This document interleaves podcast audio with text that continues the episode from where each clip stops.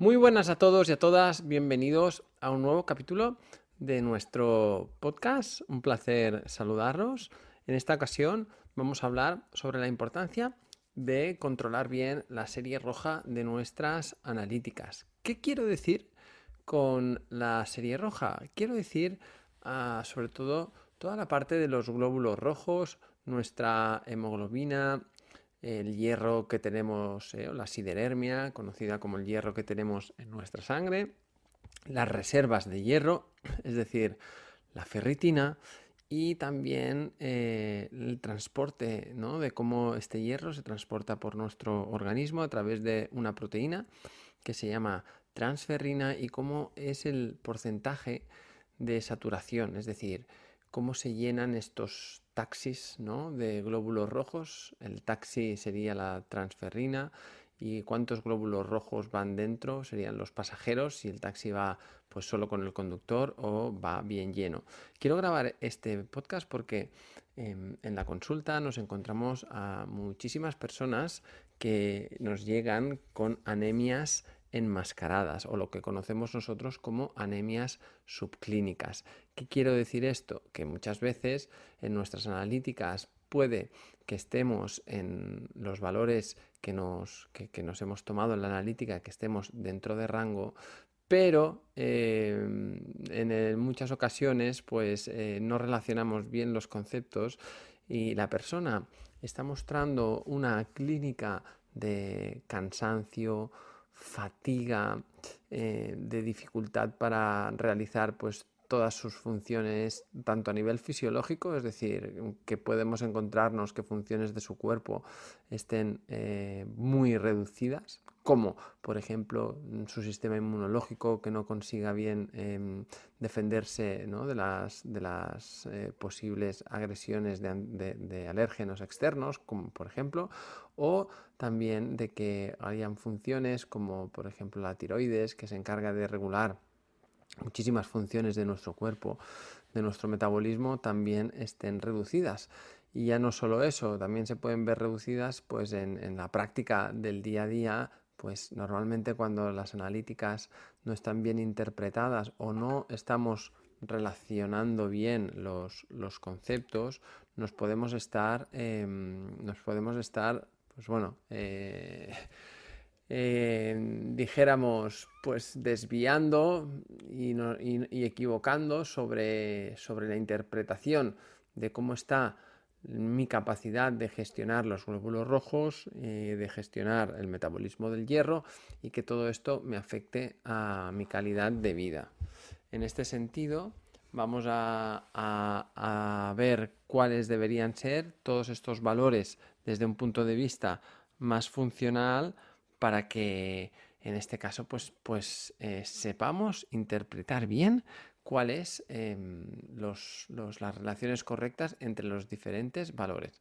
Para empezar, pensar que la hemoglobina, es decir, em, esta proteína que se encarga de transportar eh, algo muy importante para nuestro organismo, pues em, ¿no? se encarga de esto, de llevar el oxígeno hasta todos los rincones de nuestro cuerpo. Imagínate si es importante.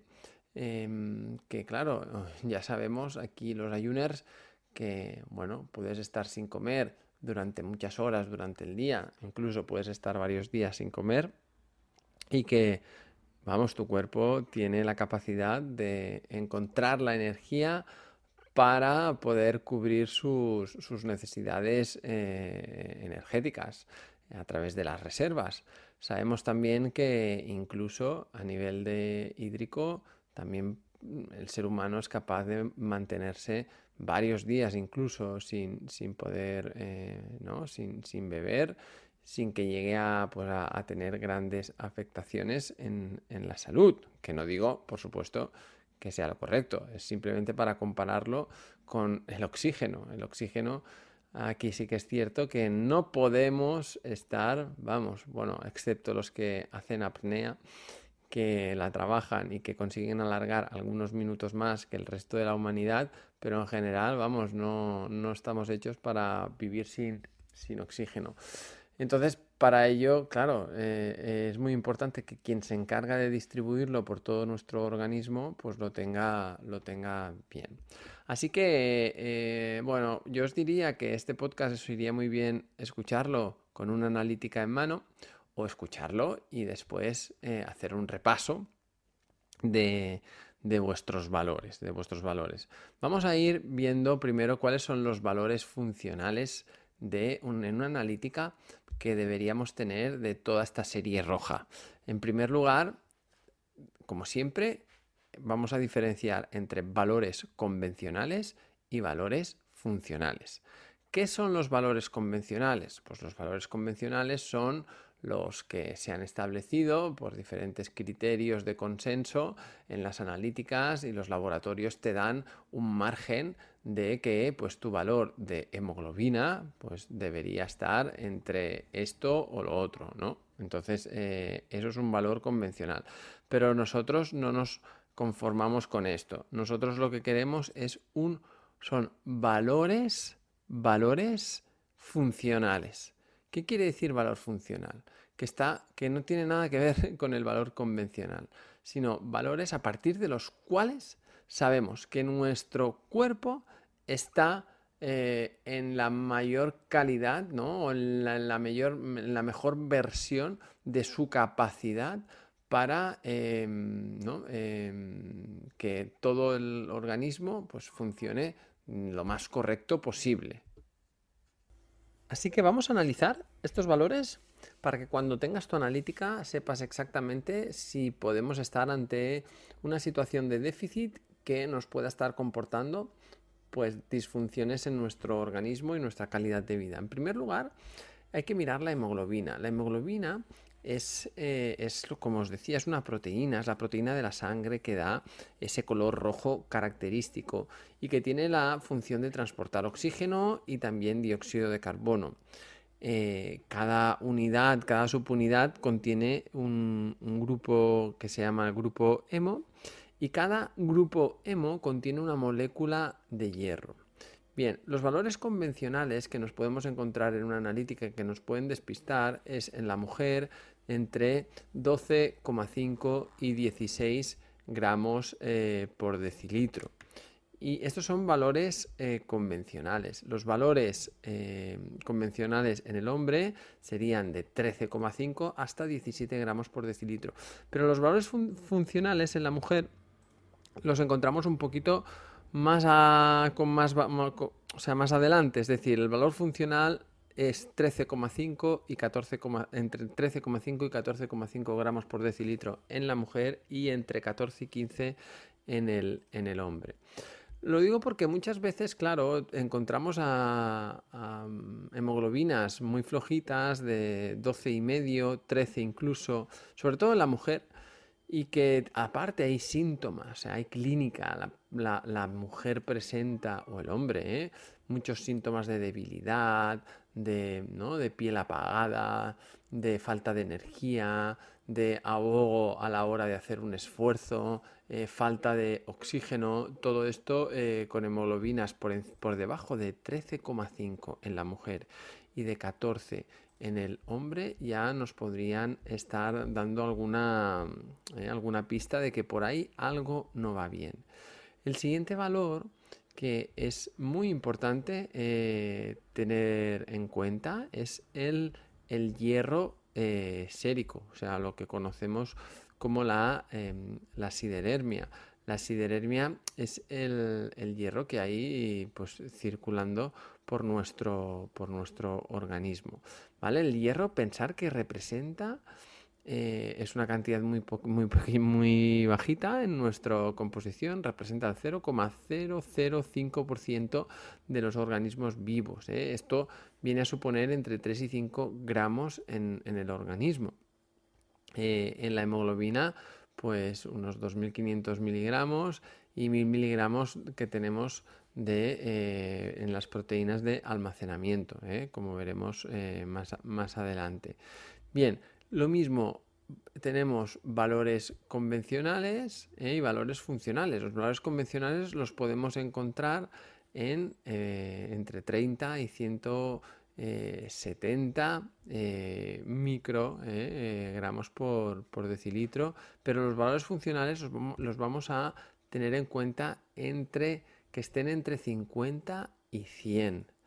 Si los niveles están disminuidos, pues estamos también en una situación de posible anemia, que puede haber, puede ser porque haya una falta de absorción del hierro que comemos con la alimentación o, tengamos déficits nutricionales y no estemos incorporando buenas cantidades de hierro o que haya pues una excesiva pérdida de sangre como puede ser pues todas las menstruaciones muy abundantes de, la, de la mujer. Así que en ese valor también vamos a ver cómo, lo tenemos ¿eh? para, tener, para, tener en cuenta y saber en qué eh, valores son los más óptimos en los que me debo mover. Otro valor muy importante es la ferritina. La ferritina es la forma en la que el cuerpo almacena, almacena hierro en, el, organismo. Y esta ferritina se, almacena sobre todo en el, hígado y cuando nuestro organismo pues eh, funciona de la forma correcta, hay unos buenos niveles de reserva de este valor. Pensar que eh, la ferritina, pues deberíamos estar en la mujer entre 60 y 60 nacrogramos por mililitro y eh, los hombres por encima de 100. En muchos valores convencionales os podéis encontrar que la, horquilla de la ferritina es muy amplia. Es decir, nos puede dar desde 10 hasta ciento y pico. Y claro, es que eh, si las reservas están muy flojitas, también pueden ser que se esté enmascarando que tengamos una, eh, un déficit de, de, hierro en nuestro, en nuestro organismo. Ahora vamos a ver una proteína que es la que transporta el hierro por nuestra, por nuestra sangre, que se llama, que es la, transferrina. Y en este caso, los valores de la, transferrina deberían ser, eh, vamos a verlos, entre 200, una cosa son los valores, como os he dicho antes, ¿eh? los valores convencionales y otra cosa son los valores funcionales. Vamos a ver, primero los valores convencionales de la transferrina que como os decía antes, es la, es la forma en la que el cuerpo, eh, en la que pues, se, se saturan ¿no? los. O sea, la transferrina antes os comentaba, son como los taxis que van a transportar los glóbulos rojos por nuestro, por nuestro organismo y, y, la, y, la, saturación de la transferrina, es decir, cuántos, ¿no? cuántos glóbulos rojos conseguimos introducir en, dentro de los taxis para que sean transportados eh, al resto y a todos los rincones de nuestro organismo. En este caso, la transferrina en mujeres debería estar entre 245 y 370 miligramos por decilitro y en hombres entre 215 y 360 miligramos por mm, decilitro. La saturación de, esta proteína, la transferrina, se mide en porcentaje y eh, para tener los valores funcionales deberíamos estar entre un 20 y un 40%. A partir de ahí, viendo estos valores que son los más principales, se podrían analizar algunos más, podemos encontrarnos con personas que, que tengan falta de hierro, pero que sin, sin, que se haya acabado de desarrollar una anemia, con riesgo de que, de que pase. Luego, eh, una falta de hierro más a nivel funcional, porque hay un exceso de inflamación o un exceso de estrés oxidativo, que pero que tampoco hay anemia. También nos podemos encontrar eh, con una situación donde haya anemia por déficit de hierro, ¿eh? porque nos falta hierro y hemos acabado desarrollando una anemia. Y también podemos desarrollar una anemia porque haya una, una enfermedad inflamatoria crónica y que al final pues haya ¿no? ha habido una deplección muy elevada de los glóbulos de las reservas de hierro en, sangre. Bien, cuando hay falta de hierro, normalmente el hierro sérico, la siderermia, lo vamos a encontrar baja. Y si hay falta de hierro, otra cosa que vamos a encontrar baja es la ferritina. Puede ser que encontremos una transferrina normal o incluso ligeramente elevada, pero vamos a ver que la saturación de la transferrina, es decir, que los taxis van más vacíos, vamos a encontrarla reducida y que la hemoglobina va a, estar baja respecto al rango funcional, ¿vale? Puede ser que esté dentro del rango convencional, pero, pero la vamos a encontrar baja respecto al rango funcional. ¿Vale? En cambio, si hay una falta de hierro más funcional porque hay un exceso de estrés, mucha oxidación, mucha inflamación, vamos a encontrar también el hierro, la sideremia, el hierro sérico bajo o incluso puede estar normal, pero eh, la ferritina en este caso la podemos encontrar elevada. ¿Por qué? Porque el cuerpo, eh, pensar que el hierro es eh, si se oxida, bueno, es muy es muy nocivo, es muy tóxico para nuestro cuerpo.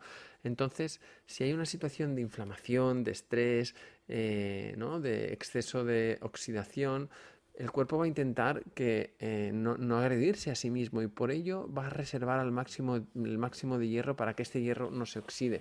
Y esto lo vamos a encontrar con la ferritina, eh, la podemos encontrar elevada. En cambio, eh, cuando hay inflamación podemos encontrar también la hemoglobina que está baja eh, respecto al rango funcional. Cuando ya hablamos de las anemias, las anemias tanto por déficit de hierro como por, ah, por una enfermedad crónica, por una inflamación crónica de bajo grado que nos va ahí, pues eh, ¿no? nos va erosionando nuestra salud, vamos a encontrar siempre el hierro bajo, va a estar bajo, incluso puede estar normal, pero tocando a los rangos bajos de, lo que nos marca el laboratorio. Y aquí sí que la, mm, la, bueno, la ferritina, si es una anemia por déficit de hierro, va a estar baja por, por, por debajo de los 20 nacrogramos por mililitro. En cambio, si hay mucha inflamación, otra vez más el cuerpo puede ser que nos encontremos una ferritina ligeramente elevada porque mm, está intentando pues, no oxidar este, este hierro. En ambos casos, cuando ya hay anemia, lo que sí que va a estar baja es la, em, es la hemoglobina. Tanto la hemoglobina como la, el porcentaje de saturación de la transferrina va a estar reducida porque eh, está, en una situación de anemia y hay un déficit y una incapacidad del cuerpo por transportar el oxígeno y el CO2, ¿no? Y esto nos puede traer eh, más problemas. Bien, espero que con este capítulo al menos esta parte ya nos vaya quedando más clara. Ya os iré subiendo más vídeos para que aprendáis a tener los valores más claros de vuestras analíticas. Y un placer seguir compartiendo con vosotros información y hasta la próxima. Adiós. Cada domingo estaré contigo de nuevo para ofrecerte un nuevo capítulo de nuestro podcast Ayuners. Si quieres apoyar este podcast y ayudarnos a crear más contenido como este, nos ayudaría muchísimo que nos dejes una reseña de 5 estrellas en iTunes, Spotify, Evox o donde quiera que nos escuches. La información de este podcast es meramente informativa y divulgativa, que en ningún momento pretendemos ni diagnosticar ni tratar a ninguna persona. Recuerda que la responsabilidad sobre tu salud recae principalmente en ti y en aquellos profesionales sanitarios que conocen tu caso y pueden tratarte de forma individual.